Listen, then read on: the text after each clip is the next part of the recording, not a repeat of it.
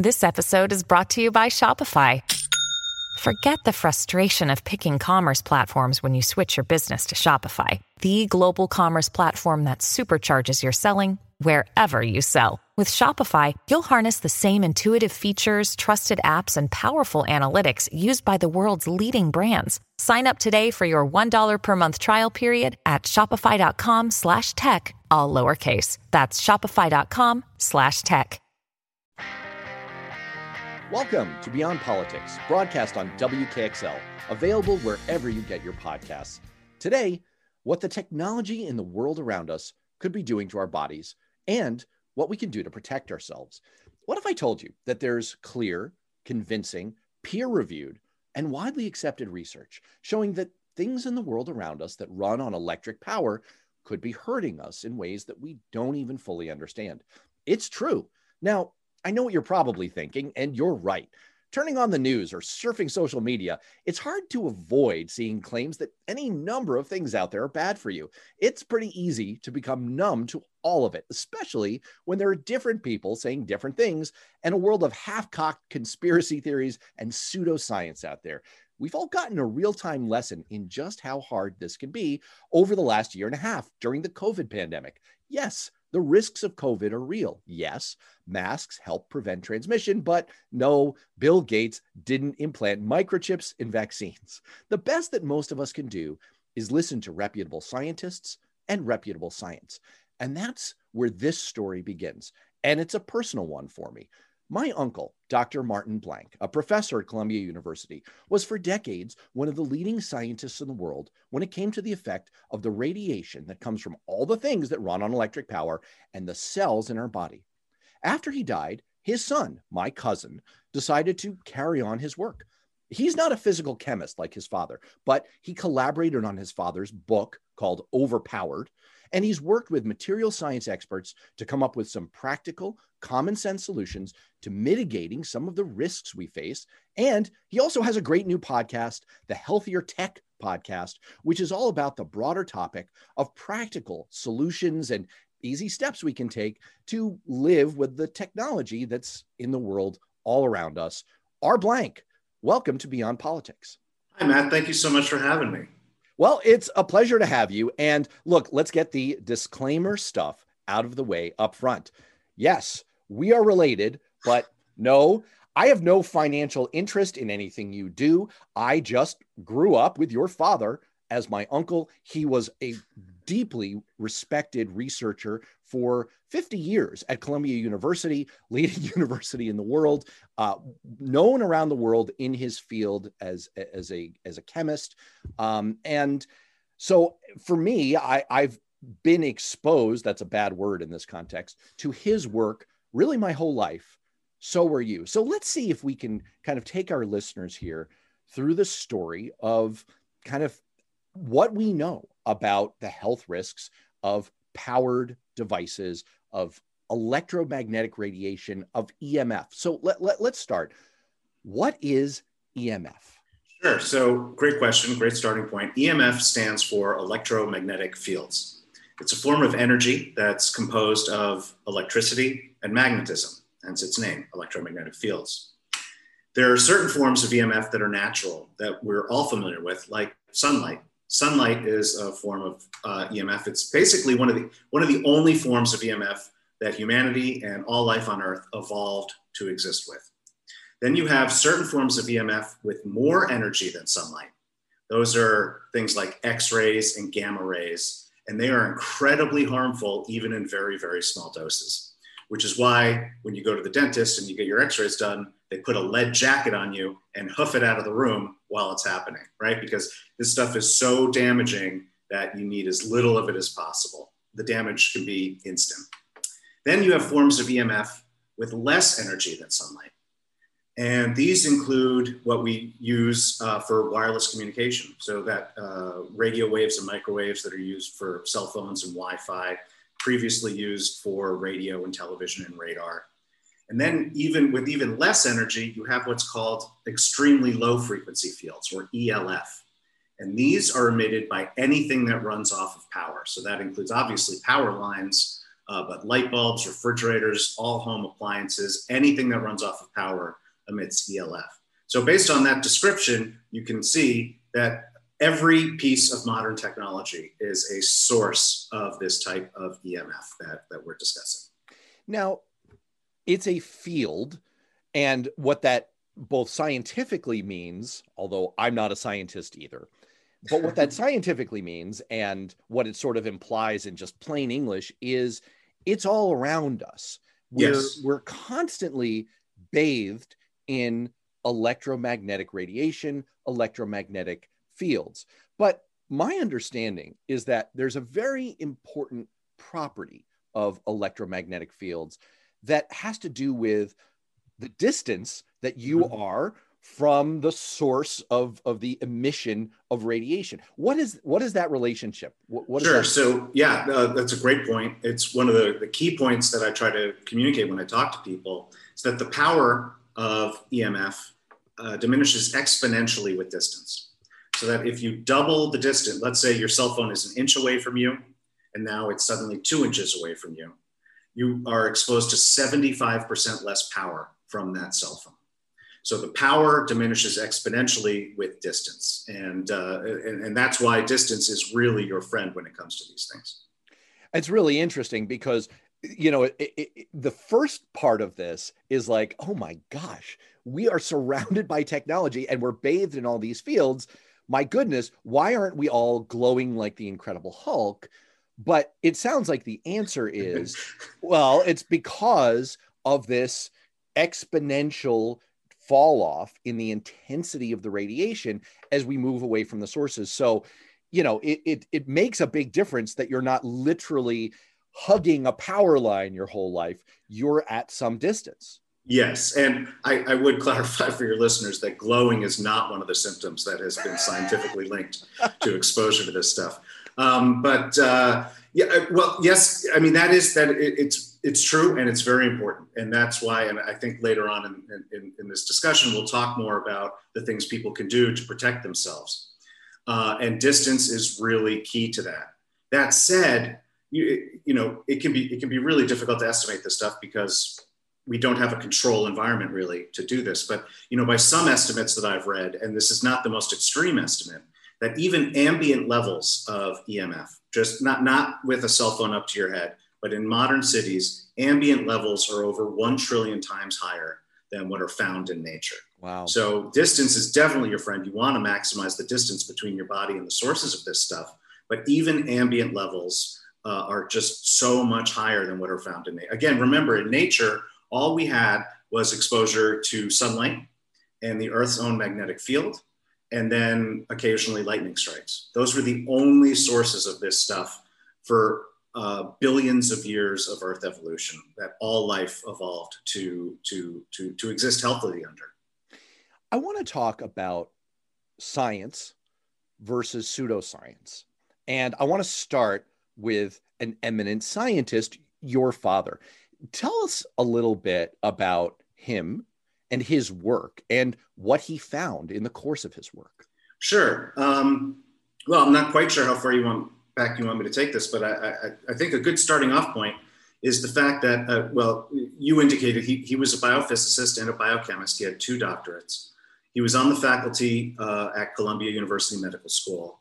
And like almost all of his colleagues at the time, he believed that this stuff that we're talking about, non-ionizing EMF radiation, uh, that it was inert, it was benign, it did not harm living things because that's what he'd been taught. That's what all his colleagues had been taught. That had been what science understood at the time. And he one day he picked up this study, and it talked about uh, biological effects of exposure to these low frequency fields and it just it, it, shocked him. It took him by surprise. And he looked and he saw it was done by a colleague of his at Columbia, uh, Dr. Reba Goodman. And he didn't know her, but he figured, well, she's you know proverbially right around the corner. Let me go talk to her. And he did, and looked at her data, and they talked about it, and he realized there was something there. And so he ended up actually doing quite a bit of research with Dr. Goodman um, but a lot of their research at the time was focused on, it's called cellular stress response. So, for instance, when your body is exposed to extreme heat, like many fellow Americans are right at this moment, um, that is a stress to your body. And one of the ways that your body reacts is by the within the cells, there is a, a response that indicates the cell is under uh, an attack from a stressor. So heat is is um, is is one of the common ones. And so the cell releases what, because heat is one of the common ones, it releases something called heat shock proteins. And what uh, my father and Dr. Goodman's research found was that exposure to this type of EMF led to the uh, cellular stress response. So your cells are releasing heat shock proteins in response to exposure to EMF, just like they would to extreme levels of heat. And that is a clear indication at a, at a cellular biological level that uh, your body interprets this stuff as a threat, as an attack that needs to be defended against. Um, over, the, over the years, uh, he became more and more involved in, um, I wouldn't quite say the politics side of things, but uh, in the activism side of things. So uh, he would give uh, testimony from everywhere from local school boards up to the EU Parliament and uh, he would go help concerned parents argue their cases, you know, in front of the school. You know, this isn't safe. You need to get rid of this Wi-Fi router. You need to move this Wi-Fi router here. Uh, he was an author of the uh, Bioinitiative Report, which is a report issued by an international group of scientists who reviewed thousands of studies in this area, um, demonstrating human health effect from exposure to this stuff. So that is sort of the nutshell version of his career. I'm really glad that you went through that story. First of all, because the story is is kind of interesting, and second of all, because I think it's important to really establish the scientific process and the scientific grounding for what we're talking about here. It has become so hard in today's news environment, in today's political environment, to talk about scientific topics. They have become politicized. And it, it, it seems to be a clash to me between the way science is communicated and done and the way politics is conducted and done. On the science side, scientists deal with uncertainty, they deal with likelihood, they deal with an evolving understanding of what we know with high confidence and what we don't know with high confidence, and we're trying to figure out. But in news, in politics, you deal with certainty you deal with assertion you deal with the more the more strongly you assert something the better it sounds to people's ears. And that conflict has led to a number of controversies just in the last year. I mean just look at everything that's happened with the covid pandemic. Look at the recent cons- conspiracy theory. Debunking was a word used around Dr. Fauci's emails. Look at the Wuhan lab leak theory. We had Don McNeil, the lead COVID reporter for the New York Times, on this show a couple of weeks ago, talking about look, this is not unusual in the world of science. We had pretty good scientific information about what we thought in terms of where the pandemic came from. And then we learned new information and it caused us to change our thinking. One of the things I always respected so much about your father, eh, when I saw him give news interviews and give testimonies, is he was very, very clear about what we do know, what is well grounded in science, and what we don't know. And I think that's one of the things that our listeners should take some comfort in and that really separates his work and, and your continuing work from pseudoscience, from things that you can't really trust, is you're always very clear as well about what we do know and what we don't know. So, could you help us understand that dividing line a little bit more? You just went through some of what we do know about stress proteins, about some of the ways that human cells and animal cells, biological cells, react to electromagnetic radiation. What do we not know for sure in terms of the link between electromagnetic radiation those cellular responses and disease? What are we what are we unsure about? Sure. So that, that is a that is a great um, that was a great question. I really like the way you asked it. Uh, there's actually a big part of the conclusion, the concluding chapter of, of Overpowered talks about the nature of proof and how in, in math you can actually prove something, like you literally can prove it. In law, the standard is beyond a reasonable doubt. So it doesn't mean you've actually proven it, it means you've proven it beyond a reasonable doubt. In science, there is essentially no way of proving something in science in the way that there is in math.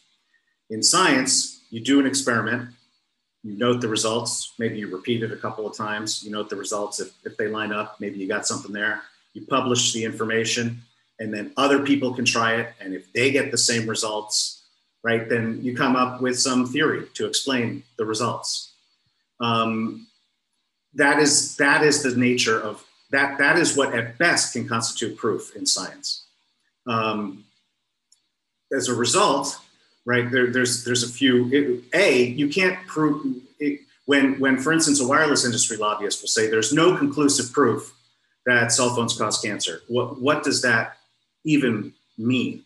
Right? What is conclusive proof in a scientific environment? So people use these words in very misleading ways intentionally uh, when, when discussing this issue. Now, in science, because we started by talking about the, the type of work my father did in the lab, because he was a lab researcher. But then you also, in the, in the scope of the question, asked about disease.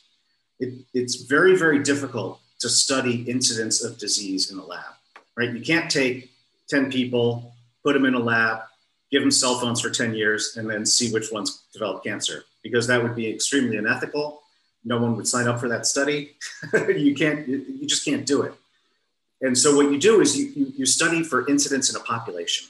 So you look what's what what are the environment of a population, uh, and you know how how many have developed, for instance, brain tumors, and how how often did they use cell phones? But that, that's just a very broad example. Um, but that those people, you, you don't have a control, a real control group anymore to uh, compare them to, right? Because in that type of study, you need a control group. You need an unexposed population. Essentially, the entire world is exposed at this point. And so you, in order to prove the incidence of disease, this is all by way of saying that is very, very, very difficult. Now, there are some studies, I can give you examples. Um, Dr. Sam Milham, uh, the author of a book called Dirty Electricity, he went back and studied uh, mortality records across the United States um, pre and post electrification.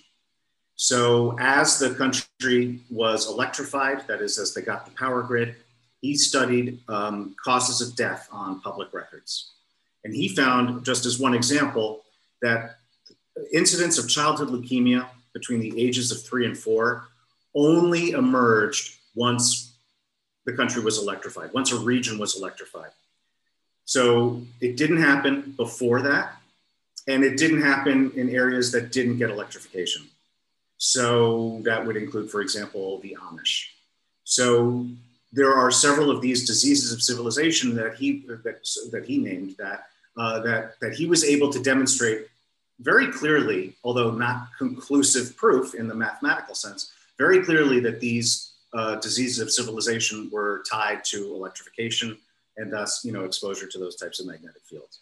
Well, that's now, a wonderful example because it, it shows how hard this is to do scientifically. Because as you say, you can show a correlation, there's an association there.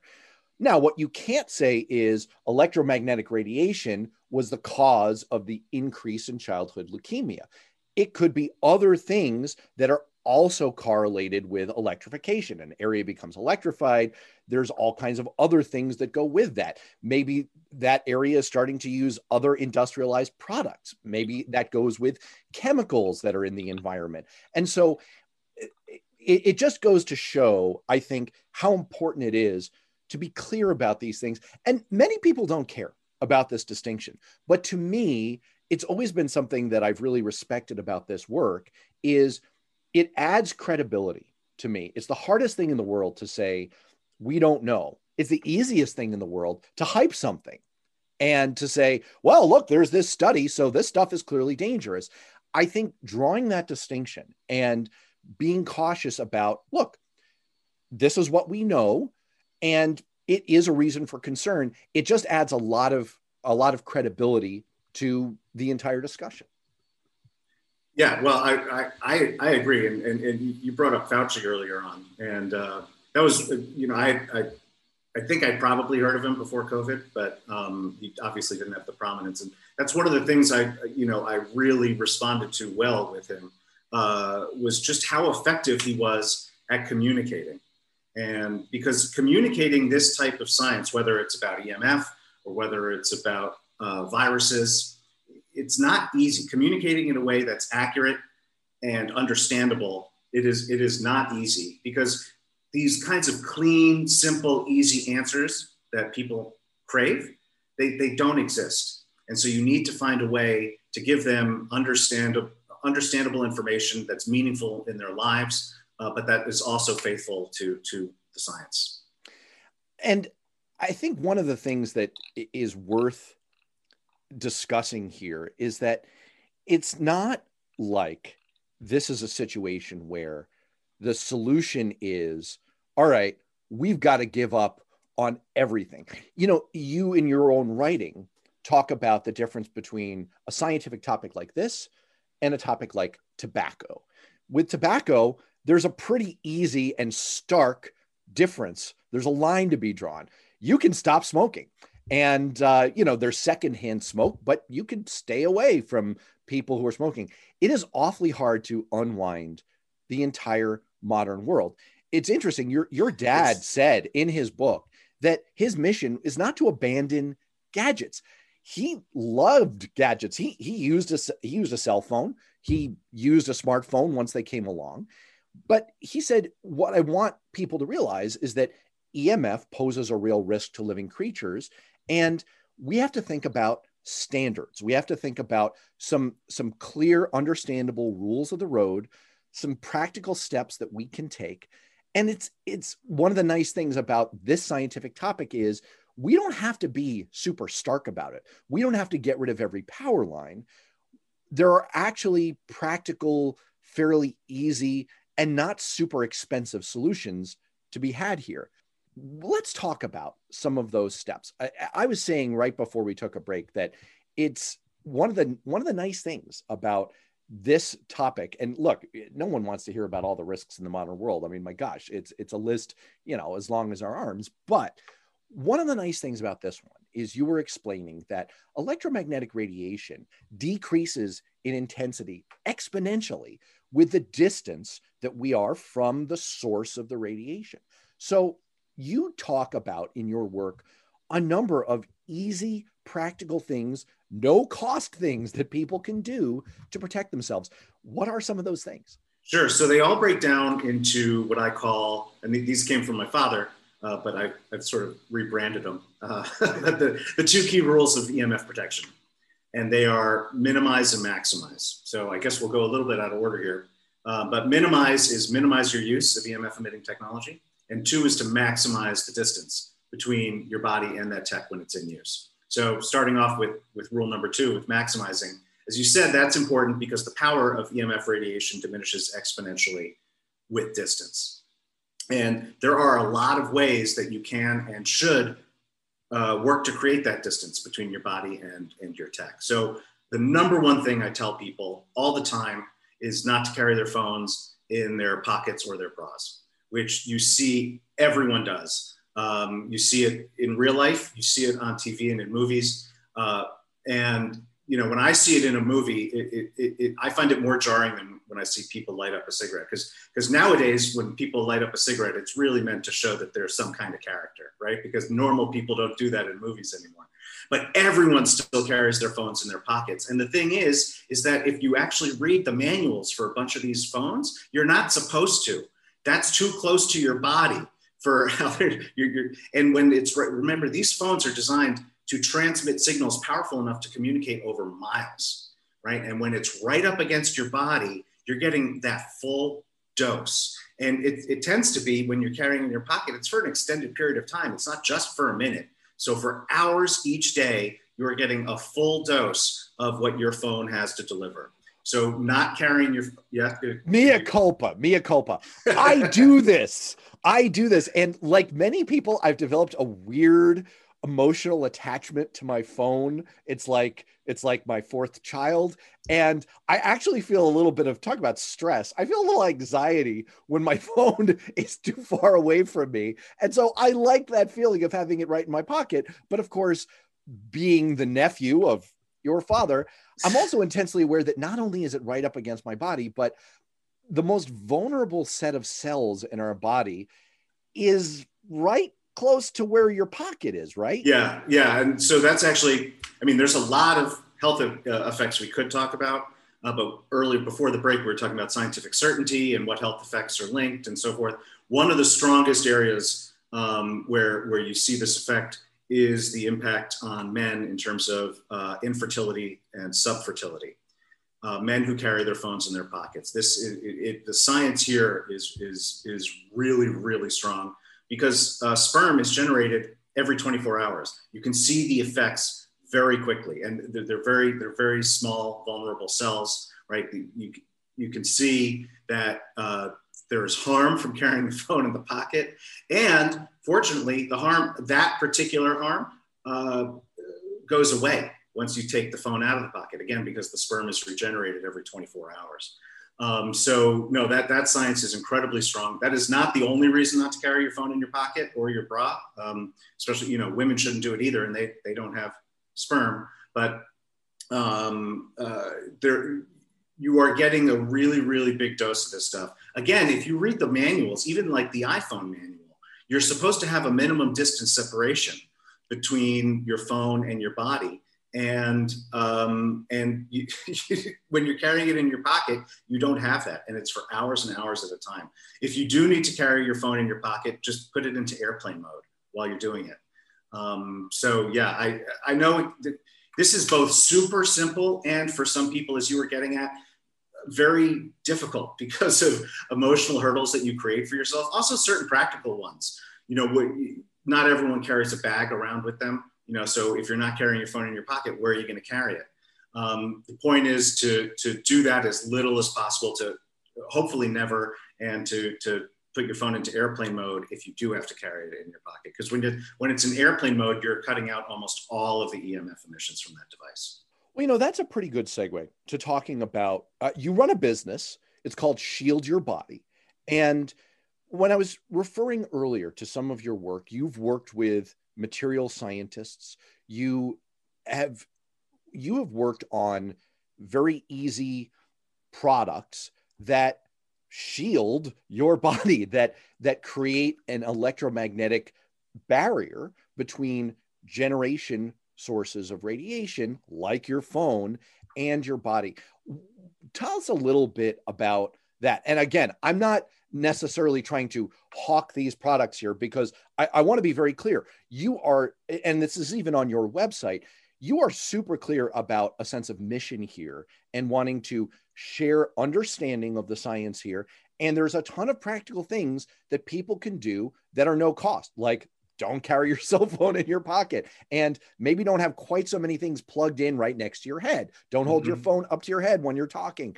But you also do have these products, which I have to say, I own uh, several of them. They're great. They're easy. Um, they're like super duper easy. So uh, tell us a little bit about some of these things that you've created. Sure. So my products um, are based on EMF shielding technology. This is universally accepted technology. Uh, goes back almost 200 years since Michael Faraday created the first Faraday cage. Turns out if you weave conductive uh, metallic materials in a certain pattern, it deflects EMF radiation in much the same way that a window shade will deflect sunlight. And this is, like I say, it's universally accepted science. It's also measurable both in a lab and on your own if you wanted to get the right meter to, to test it. And what it does is it deflects radiation in the opposite direction. And uh, all of my shielding products are based on this technology. So they're, they're all lined, or either made of or lined with this type of fabric. So uh, we have a, a, growing catalog of this stuff. You know, the most popular product has been for, for some time the phone pouch, because I always tell people not to carry their phone in their pockets. I, it's like the number one tip I give people. Um, but a lot of people, you know, they know it and they still do, uh, either because they want to or because they need to for their job or whatever reason they might have. And so that's why I created the phone pouch. And the phone pouch is, is just a phone pouch made of neoprene, but the back is lined with this type of material that I was describing. And the front is just regular neoprene. And so when you put your phone in, in, in the pouch, it deflects radiation away from your body, but without interfering with your phone signal, again, because the front of the pouch is, is unshielded. Um, uh, we have so several products like that. We have the, the phone pouch. We also have the sling bag, which is is uh, like a small backpack that you can wear over your shoulder, where the again the, the part of the bag that touches your body is lined and the other side is not, so as to not interfere with your devices. We have a laptop pad. You know, you, you were asking for free tips. Another really important one is never to use your laptop in your lap. Um, if you look at, I love citing product manuals because because people just are shocked when you tell them. But if you look at the product manual for a Dell laptop, uh, you're supposed to keep that laptop eight inches away from your lap. How they still sell it as a laptop, you know, with that proviso in there, you know, I don't know. Right. Uh, but uh, so you, you know, laptops can be really significant sources of this stuff. Don't use that in your lab. But some people do, either again because they want to or they need to due to circumstances. So that's why I make a laptop pad, which you put under your laptop between your laptop and your body. It really is. I this is one that really resonated for me. I have to say, I I bought. You have a very nice pad, um, and you just put it in between. Look, my kids like to watch shows on their iPad eh, or my iPad, whatever. And uh, look, uh, you know, it's not theirs. And uh, you know, they they rest it on their lap. Well, they're young, they have developing cells, developing reproductive systems, and they rest these things on their lap. It's the easiest thing in the world to just, it, it's not very expensive just to get this little pad and just put it down on your lap. It makes it, it, it makes it more stable. It's, it's easy. And uh, you know, another thing that I, I actually quite liked is you make a pocket liner, which whenever I don't remember my pouch, or if, if, if I get super lazy about putting my cell phone in my pouch, it's the easiest thing in the world. You just slip the liner into your pocket. So my point with all of this really is, and, and I again, it's it's something that has always added credibility for me to all of this is that there really is a mix of things that people can do. And as you offer these products, what you're implicitly saying seems to be look, we all have to make decisions in our own lives about what's risky, what's not, how much risk we want to accept. And look, some people like to go hang gliding. Great, more power to you. If if this is something where you know you want to do some easy, straightforward things, or maybe pick up some some low cost products that give you a little bit of extra protection, it's not that hard to do. Right. That's yeah. I I, I really like that. Some yeah. That that I, I think you said it. You said it better than I could. Well, I no, like I said, no commission there. I but I that's what's always stuck with me about it. Let's talk about your podcast. Um, I was impressed that not only did you create a podcast here, but you've really broadened the topic here to include all kinds of ways that we interact with technology, and it's all under the theme of it's the same idea as the Shield Your Body company. It's practical it's solutions based, it's how to understand what are some of the risks, some of the downsides of the technology that pervades the world around us, and how to how to deal with it. We rely on technology in our lives, and it makes our lives better in a lot of ways. I, I'm among most people who also worry a little bit as a parent about like my kids getting too much screens? Are they you know when we were kids it was like don't stick your nose in the tv and now it's like you know maybe you're maybe you're spending too much time on social media or with your phone or exposed to electromagnetic radiation. So tell us a little bit about the show. Why, why did you create the podcast?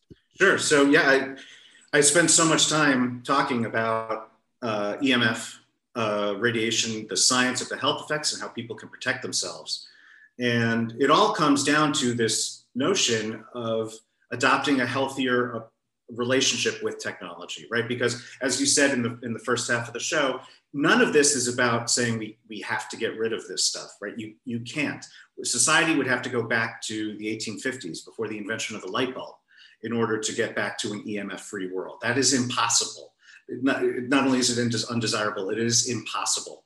So everything is about a sort of a, a cost benefit analysis about how you engage with technology, how you choose to allow it into your lives. And uh, once I started realizing that's what a lot of my messaging was becoming about, I realized there was a lot more to cover.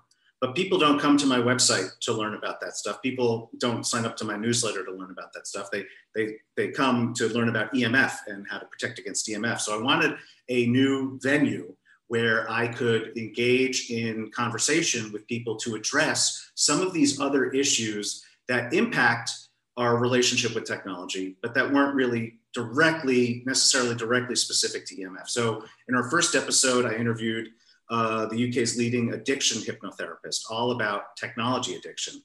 Because in my view, trying to talk about minimizing EMF exposure without acknowledging the pervasiveness of tech addiction, it's like trying to tackle smoking without acknowledging the role of nicotine.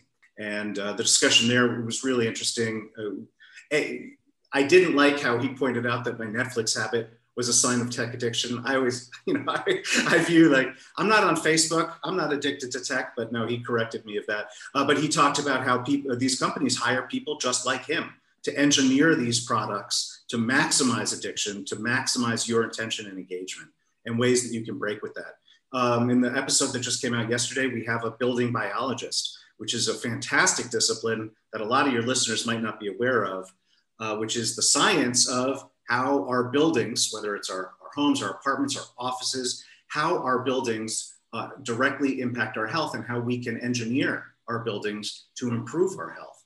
So there, later on in the season, we talk about uh, nutrition, nutritional defense against damage from EMF. There are all sorts of topics that relate to our relationship with technology, and it is such an it is one of the most important uh, topics that there is today, in my opinion if I have a minute, I, I, I just wanted, because you, you, pointed out uh, just before, you, said, you know, the, the, the list of things that are wrong with the world right now, A, no one wants to talk about it, but B, it's really, really long. And I agree. There are so many toxins uh, in our world today, more and more all the time. Uh, you have just, you know, mercury in the fish, you have lead in the drinking water. You have microplastics making their ways into rivers. There's all these, I mean, that's just three. There's antibiotics in our chickens, right? You could just keep going and keep going. And so, why should people care about tech? Why should people care about EMF?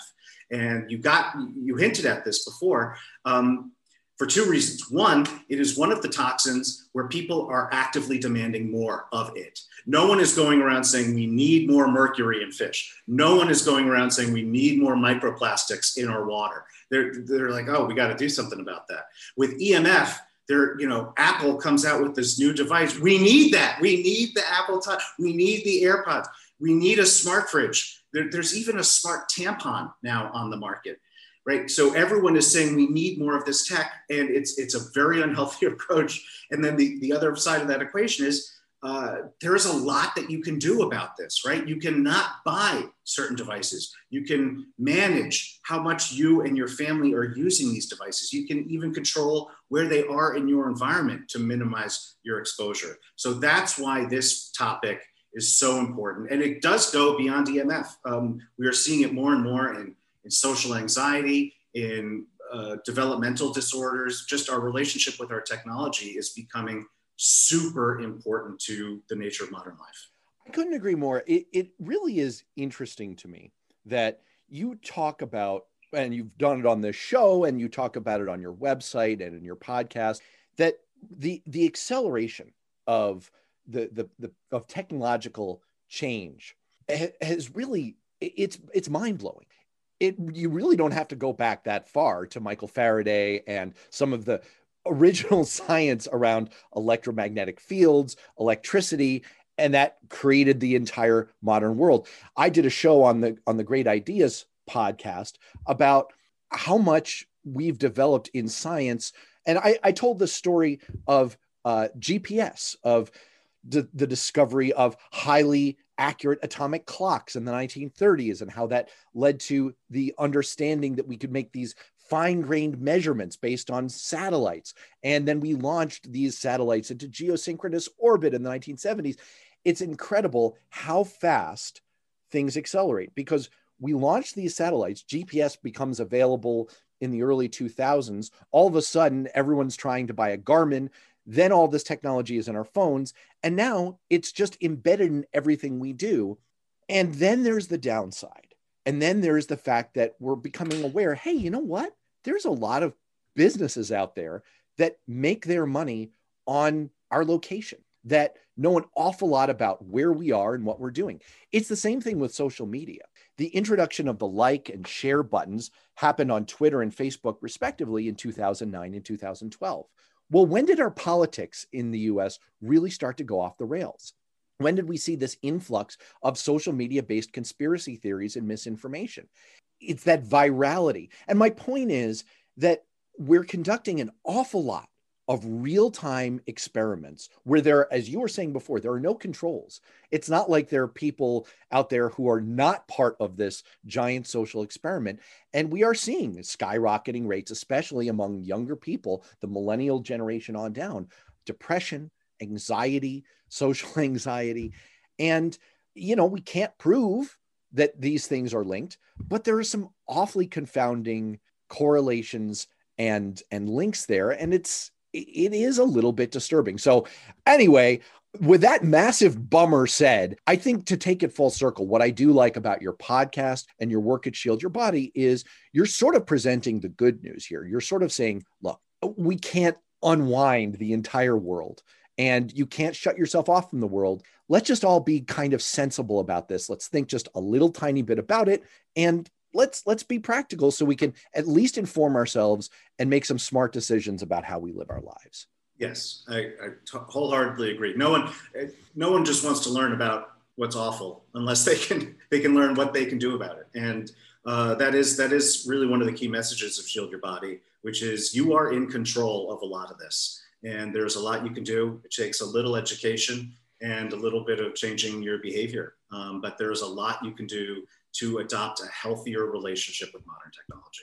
What's the name of the podcast? The Healthier Tech Podcast. Thank you, Matt. I need to get better making sure to say that. And where is it available? I'm assuming everywhere. everywhere. Yeah, it, it's it's available everywhere. Apple, Google, Stitcher, uh, Amazon, everywhere. And what about your website? Where can people go if they want to learn more about this? Again, not necessarily, they don't have to buy your products. If they just want to inform themselves more on this topic and the practical steps they can take. Sure. So um, if they go to uh, Shield Your Body, that's Shield Your Body, all one word, dot com slash beyond politics, there's a page there um, that uh, where they can, the first thing they can do right at the top of the page is download a free guide. And that has five of the most impactful changes that people can make. We talked about one of them, not carrying your phone in your pocket. It has four more of them. It explains why they are so important. It gets into the science. It has links to external resources and so forth. So uh, shieldyourbody.com slash beyond politics, and they can download their free guide there. R. Blank, thank you so much for all the great information. I hope people feel a little bit more informed and a little bit more empowered to protect themselves and their families from some of the risks out there. Thank you, Matt. I really appreciate the opportunity to be on the Beyond Politics podcast. Thank you.